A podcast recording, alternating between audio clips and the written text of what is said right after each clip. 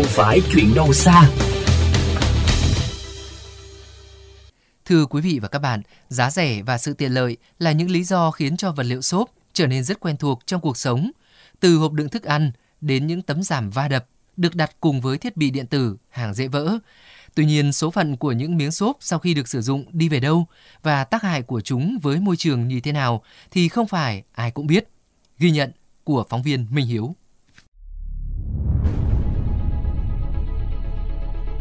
Nguyễn Bảo Nam, một sinh viên đang làm thêm tại quận Cầu Giấy, Hà Nội, từ lâu đã nói không với bao bì sử dụng một lần. Tuy nhiên, với đặc thù công việc là giao đồ ăn, Nam phải đối mặt với tình trạng sử dụng hộp xốp tràn lan mỗi ngày. Ờ, một ngày của em thì khoảng ờ, 40 đơn, tất cả các đơn đều có hộp xốp với túi ni lông. Chăn trở thì cũng có chứ anh. Theo báo chí với cả trên trường lớp được học ấy thì em biết là hộp xốp là chế phẩm từ dầu mỏ, khá là khó phân hủy và gây ô nhiễm môi trường rất là trầm trọng. Em thì em chỉ cố là không vứt rác lung tung thôi, chứ còn lại thì em giao cho khách. Khách người ta ý thức hay không thì em cũng không nắm bắt được. Mỗi một miếng xốp thải ra là thêm một chút mệt nhọc với những người làm vệ sinh môi trường.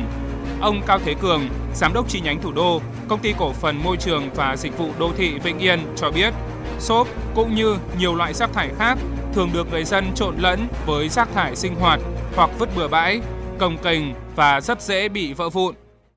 Xốp thì thường là những cái vỏ bọc của các hàng hóa sẽ phải bóc nó ra cho nó gọn rồi đúc vào bao thôi.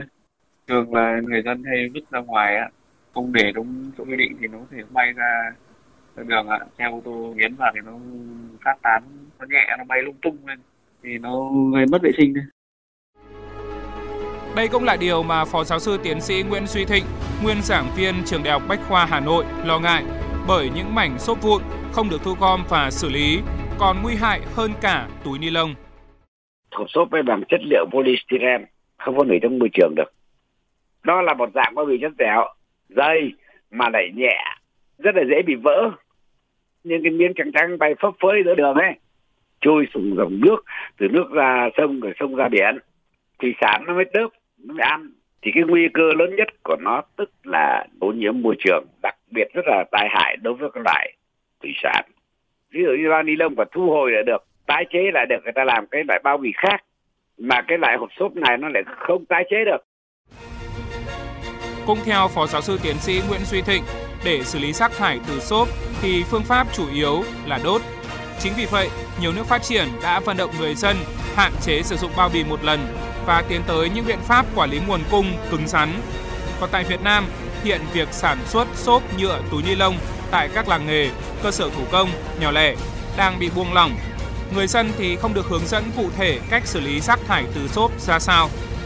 Một miếng xốp rất nhẹ nhưng gánh nặng ô nhiễm môi trường sẽ là rất lớn nếu chúng ta tiếp tục sử dụng nó như cái cách hiện nay.